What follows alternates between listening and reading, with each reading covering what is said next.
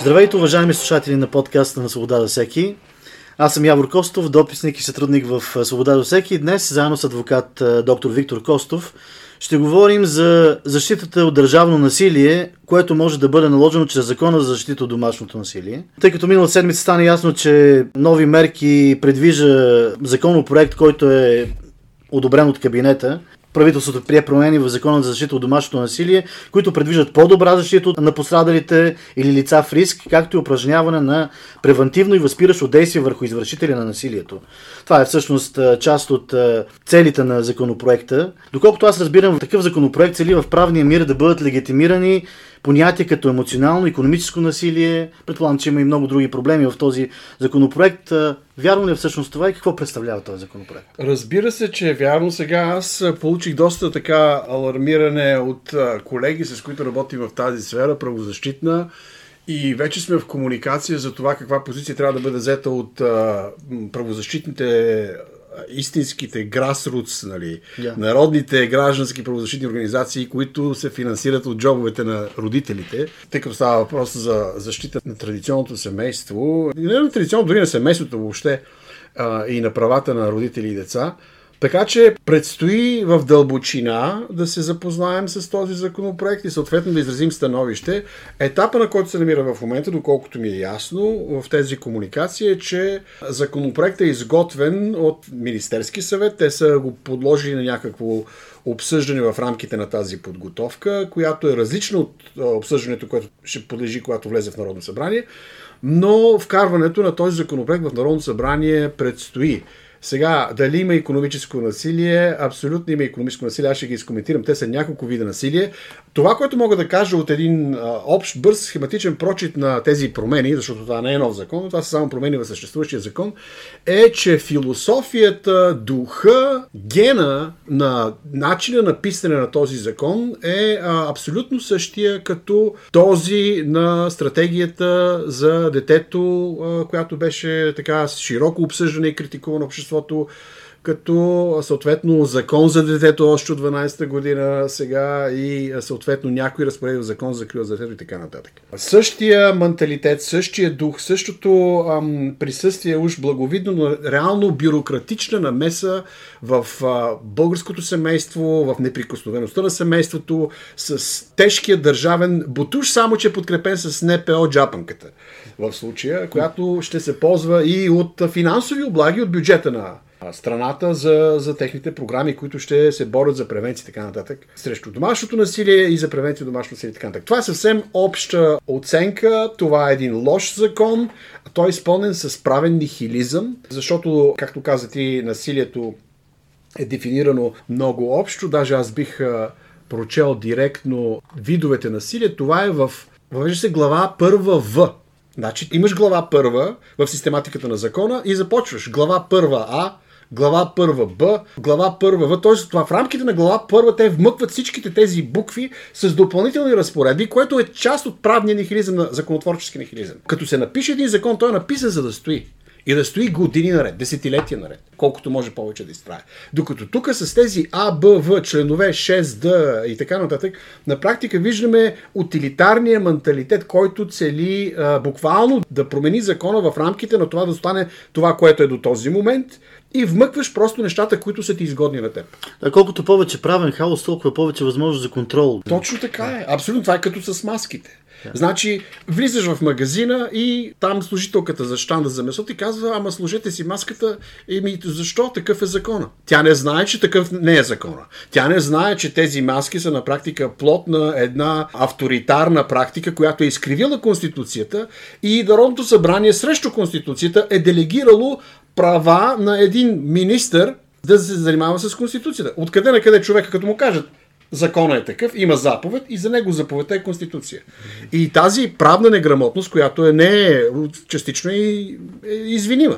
Тоест не може обикновеният човек да знае всички начини на законотворчество и така нататък. От друга страна не е извинима, защото в крайна сметка, когато хората видят, че нещо не е наред, би трябвало да има реакция. И всъщност това е нашата роля, това е нашата цел да разчепкаме за пореден път правния нихилизъм в това нещо, наречено проекто закон, и да стане ясно какви са налудничевите моменти в него. А буквално казвам налудничеви. И нека да се върна на, mm.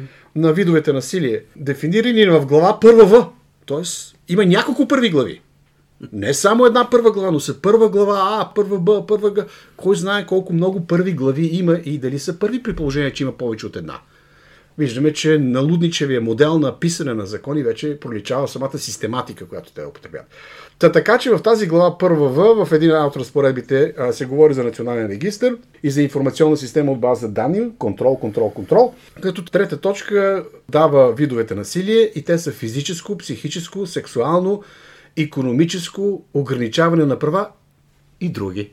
Тоест винаги има и други. Сега аз не знам твоя коментар какъв би бил, ти също може да ми дадеш твоя коментар, но това, е, което изброих е а, на практика отвъд правото. Тук говорим за насилие, което няма нищо общо с една истинска правна норма, която трябва да бъде, според закона за нормативните актове и въобще писането на закони, да бъде написана на поточен, ясен начин, разбираем български и така нататък. Да, точно това исках да кажа, че всъщност изключително важно е, е мнението на истински експерти, в случая ти това, което правиш, е изключително важно, защото превеждаш този тежък правен език на разбираем български, нещо, от което хората се нуждаят. Хората се нуждаят да чуят точно това, защото много от а, хората в българското общество не знаят какво ми се готви и, и какво ми се е готвило през годините, чрез а, всички тези добре звучащи а, закони, които обаче в крайна сметка съдържат а, нечиста идеология вътре в себе си.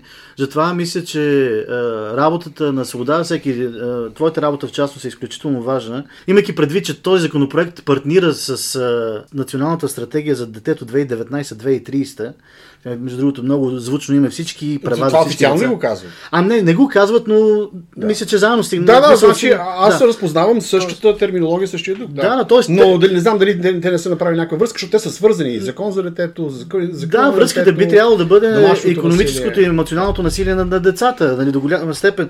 Но дори самия факт, че и ние в предишни наши разсъждения сме го споменавали и ти особено това, че стратегията е, е военен термин, който означава изкуство на военното ръководство, което говори за това, че е, има наистина ясна стратегия за въвличане на правото в един а, е, такъв а, хаос, който в крайна сметка да доведе до това да създаде предпоставки за контролно и за недемократичен подход към управлението на... Буквално за беззаконие. Да. Беззаконие чрез закон. За това говорим тук.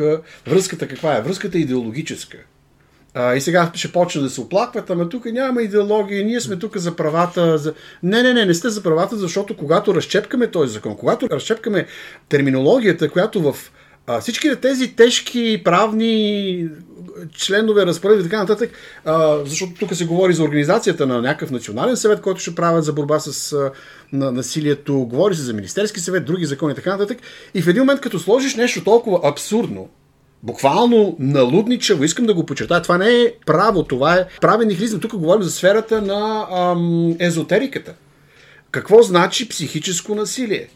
Как се измерва психическо насилие? Аз този проблем го а, дискутирах още по времето на закона за дето 12-та година. Бяхме в а, Български хелски комитет. Там и адвокатката от другата страна каза, ами експертите ще решат какво е психическо насилие. Кои са експертите? Ами техните експерти най техните психолози. Тоест имаш една абсолютна несигурност и тук става дума вече за семейството. Защото когато се говори за домашно насилие, какво имаме? Имаме държавата, която създава специален орган, който се нарича Национален съвет. Който национален съвет е обвързан с МВР, обвързан е с НПО-та, които имат интерес и така нататък. И този национален съвет с всичките програми, с всичките обучения, с всичкия бюджет, който идва от републиканския бюджет, от данъци на хората и така нататък, този национален съвет в един момент какъв проблем решава? Решава проблема на семейството. Семейството, което е а, една градивна единица, в която има една запазена територия, която вече няма да има.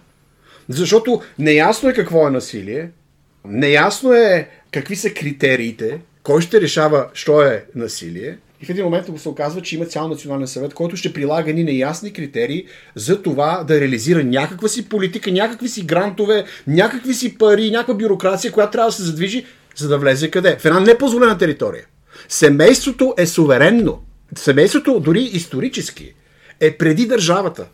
Мъжа и жената, от които се раждат деца, имат една запазена територия, която включително, освен в религиозните текстове, освен в Библията, а, освен в социалните нагласи, освен в традицията християнската на, на българския народ, е записана и в Конституцията, записана и в Европейската конвенция за правата на човека. Това се нарича лична и семейна неприкосновеност. Тоест, Семейството има суверенитет, в който държавата не може да пипа. И с тези разтегливи локуми, понятия, това не са правни понятия, това, което правят е, те си позволяват, дават си отворена врата, за да може по ни ясни критерии тази държава, тази бюрократична машина, тези бюджети да влязат и да започнат да контролират. Добре, но голямото лицемерие те защитават жертвите на домашно насилие и уязвимите хора в семейството. Всъщност те са защитници на, на унеправданите, докато хора, които изразяват такава позиция, каквато ти преди малко, едва ли не са обвинявани в защита на насилниците. Ти защитник и въобще свобода да всеки и идеята, която застъпваме, защита на насилието ли е? В никакъв случай. То е повече от ясно. Естествено е, че има проблеми в семейства. Естествено, че има побоище. А, много мъже, да речем, в някои случаи бият жените си, няма добра хармония в семейство. А, аз знам за случаи, когато жени бият мъжете си. Така че имаме някакъв проблем в семейната среда. Но това, че семейството има някакви проблеми, означава ли, че трябва да му се иземе суверенитета и някой друг да решава проблемите, които то би трябвало да си реши само? Защото когато семейството, когато държавата има проблеми, семейството не отива в здравната каса и да започне да им решава проблемите.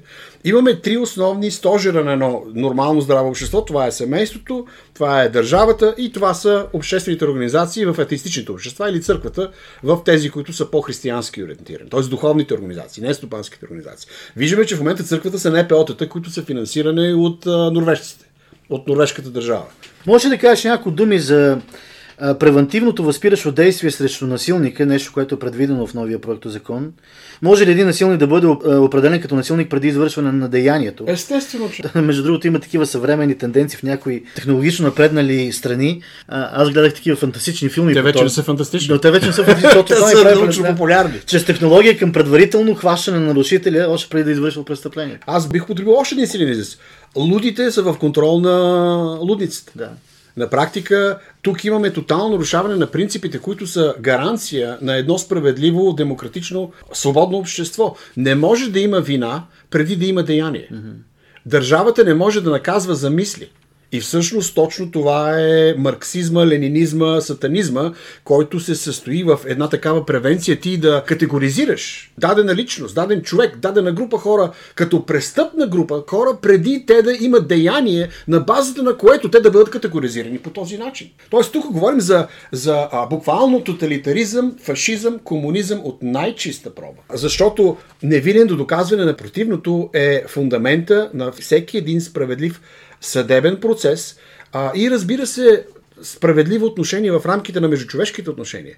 Никой, за когото няма доказателства, че е извършил нещо наредно, или в случая престъпление, или в случая нещо като квази псевдопрестъпление. Домашното насилие не е престъпление, ама е нещо като насилие. Защото единствено наказателният кодекс казва какво е насилие. А тук имаме някакви нови измислени категории, които е нещо като наказателен кодекс, ама не наказателен кодекс, и нещо, което ще позволява на държавата да ограничава права на базата само на идеята за това, че държавата знае най-добре. Тоест те са като Бога. Те са като Бог, който знае намеренията ти и още преди да, да, извършиш своите намерения, идва Бог и започва да ти говори в съвестта чрез а, програмите на НПО-тата и на тези всички МВР, социални служби и така нататък, които ще се намесят в личния и семейния живот. А срещу Конституцията. Mm-hmm. Против, в нарушение на Европейската конвенция на всякакви индивидуални права. Да цитирам Надежда Йорданова, министра на правосъдието. Той законопроект е част от коалиционно споразумение. В хода на изготвянето му той бе подкрепен от широк кръг от неправителствени организации. Няма съмнение.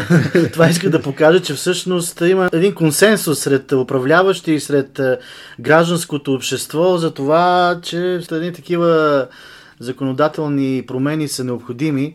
Каква трябва да бъде правилната реакция на истинското гражданско общество? Правилната реакция на истинското гражданско общество е трябва да се вдигне на граждански протест, в който да изрази своето мнение за това държавата и тези пари от бюджет и от всякакви грантове, които идват по този идеологически проект съсипване на семейните ценности и нарушаване на основни човешки права, да спре и да стане ясно, че всъщност има една територия, в която държавният чиновник и удържавените НПО-та или държавно настроените НПО-та, или квази държавните институции, които се наричат НПО-та, които функционират само за това. Не защото в тях има много граждани и много хора много ги подкрепят. Просто има много пари за проекти и се вижда, че всъщност насилието е някакъв проблем и те ще го решат по техния си психологически квази правен проблем. И идеологически, разбира се. Mm-hmm. А, и тук искам да се върна. Дали сме ние за насилието? Естествено, че не сме но ние сме против насилието срещу съвестта, личността на хората, тяхното достоинство и техните права, особено правото на независимост. Трябва да имаш някаква територия на, на това да си свободен. Да можеш да правиш неща, от които не ти влизат камери, не ти влизат чиновници, не ти казва някой със собствения си измислен морал колко неморално се държиш. Трябва да има такава защитена територия. И това, което те ще направят, а, може би ще има някакъв ефект върху тези, които са насилници, но обикновено върху насилниците няма ефект. Mm-hmm. Нито превентивен, нито последващ. Ако някой е прекрачил границите, той трудно се връща назад. Затова е нужно да се покае и да му се простят греховете. Обикновено, защото като нямаш а, а, мир отвътре, ти винаги ще те избива в някаква форма на противопоставяне насилие. Точно така. Ние сме против насилието. Една да. от най-ужасните форми на насилие, е, когато някой идва в а, името на твоето добро, да ти каже какво е добро и какво е свобода и как да ти наложи собствено си разбиране на свобода. Всъщност насилника, да. който е, е софистициран и може да използва законовите механизми и да използва факта, че хората не се интересуват от истинската същност на този огромен тежък товар от а, словоблудство и писане на закони излишни, глава първа глава първа Б, глава първа Г. Това е словоблудство, това е крайно неприемливо в законотворческия процес. Само това като пример е достатъчно. Да. И те използват тази възможност и на практика създават една атмосфера, която малко или много закона се предполага, че е добър и трябва да се спазва. И ти като напишеш един такъв ужасен закон, а, отиди и го бори след това с казуси, с адвокати, с правозащитни, с петиции. Няма да стане. Просто те ще се дадат апарата, апарата ще се задейства, ще имат бюджети и като имаш бюджет, имаш цяла армия от хора на заплата на бюджет, които ще трябва да докладват на началниците си колко домашни насилници днеска са превентирали. Mm-hmm. Или са, му, са им направили превенция. А, и, и така имаш едно абсурдно, утопично, квази а, свободно общество, което в името на доброто върши зло. Да, да. Това е много характерно да бъде контролирано обществото с една терминология, която е изключително измамна, защото ни внушава, че някой не мисли доброто, а всъщност той ни е подготвя. Ама абсолютно. Той и Сталин, когато избива да. милиони, също мисли доброто. Така, той е да. за доброто на родината, нали? За новия строй, за новото бъдеще. Всички геноцидни престъпления са били извършени винаги в името на човека, за благото на човека, за най-доброто на човека. Да. Така че тази демагогия просто не бива да и се хващаме и да видим нещата такива такива каквито са, от гледна точка на здравия разум, на традициите на свободата и разбира се на, на християнския поглед. Прави на, на другите, както искаш на теб да си направи. Да. Аз не искам някой да влиза в къщата на някой да го контролирам отвъд това, което е позволено, за да се запази обществения ред. Хората имат право и на лични взаимоотношения. Тук имаме едно навлизане на чиновниците на този национален съвет. Министерски съвет ще влезе в личните взаимоотношения на хората и дори някои истерични бюрократки ще започнат да създават а, някакви нови правила, защото правила няма реално за това какво е насилие, ще създават нови правила за насилие. Да, което означава, че част от нашата стратегия срещу тяхната стратегия е просто да алармираме обществото и да, и да продължаваме да говорим тези неща. Аз имам още един въпрос. Този нагледно правно-политически въпрос касае ли църквата, тъй като загаднахме това, че много често в нашите предавания ние обръщаме внимание също и на християнския поглед върху различните обществено-политически проблеми. А, да, касае църквата и касае до, до толкова, доколкото църквата трябва да е пророчески глас за доброто в едно общество, да защитава такива ценности като семейството. А, и особено поради факта, че има някои сфери в живота, които държавата е иззела, а, но трябва някой да каже, че това не е приоритет на държавата. Защото взаимоотношенията между мъж и жена, отглеждането на деца, това не е приоритет на управника, светски управник. Това е нещо, което а, Господ Исус Христос казва, дайте Божието Богу и дайте кесаревото кесарево, когато а, става дума за плащането на данъци и там се сочи кесаревата монета, който кесар е изсекал. В този смисъл семейството е неприкосновена територия за държавния чиновник. Държавният чиновник трябва да се наляга багажа, и да се грижи само за държавни неща, които са а, свързани с опазването на реда, съдебната система, някои външно и вътрешно политически приоритетни области, но семейството, макар и по-малко, държавата то не трябва да бъде в никакъв случай обект на бюрократична или на НПО квази бюрократична намеса. Защото тези НПО-та са по начина по който се финансират, по начина по който оперират близко с а, властите, с а, социални и така нататък, на практика вършат точно това. Тези вършат държавна. Аз съм го казал и преди, имам един държавно-корпоративен хибрид, който се представя за социален и така нататък. Ами да, имало насилие. Ми ще има насилие. Когато има престъпление, има наказателен кодекс. Mm-hmm. Има изчистени категории в наказателното право и тогава, когато някой насилник наистина насилва и извършил престъпление, той ще понесе своите последици. Разбира се, тук те ще кажат, ама то, понеже в семейство, никой не го вижда. Ами не го вижда, защото е семейство, защото е суверенна територия.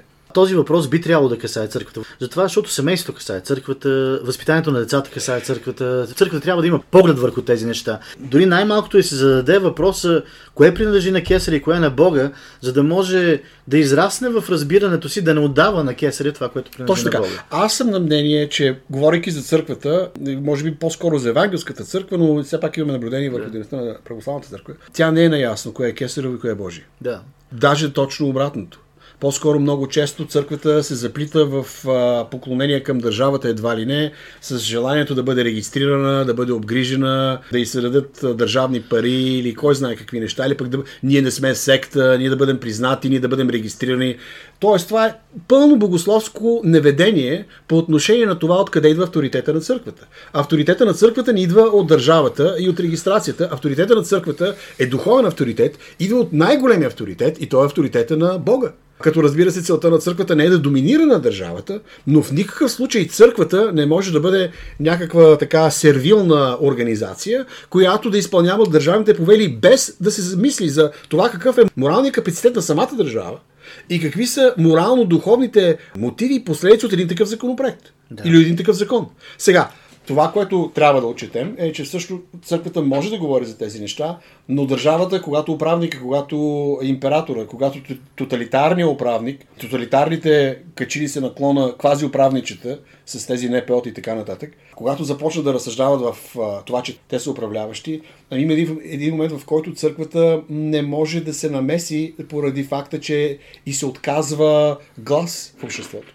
Тоест, ние виждахме нали, в нашите а, действия и правозащитни действия, колко а, едностранчо много често дори и медиите отразяват а, да. някои от събитията, които се провеждат и въобще тезите, които се провеждат. Те хващат най- така, най-елементарните възможни защити на, на нашата позиция, не, не влизат в дълбочината, която всъщност а, ние искаме да, да бъде предоставена. Mm-hmm. Но и в този момент а, това, което църквата може да направи, да остане незасегната от бурите на промяната в семейството в обществото. И тук църквата вече ще трябва да бъде пример за това как семейството наистина е една форма на обществено а, съществуване и на създаване на поколение и място за семейна обич и на економическа независимост и така нататък, за да може обществото да се повлияе от нея. Така че, така че църквата при всички случаи трябва да защитава а, семейството като някакъв стандарт на, на християнски модел, на християнска общност тогава, когато гласа на църквата не се чува.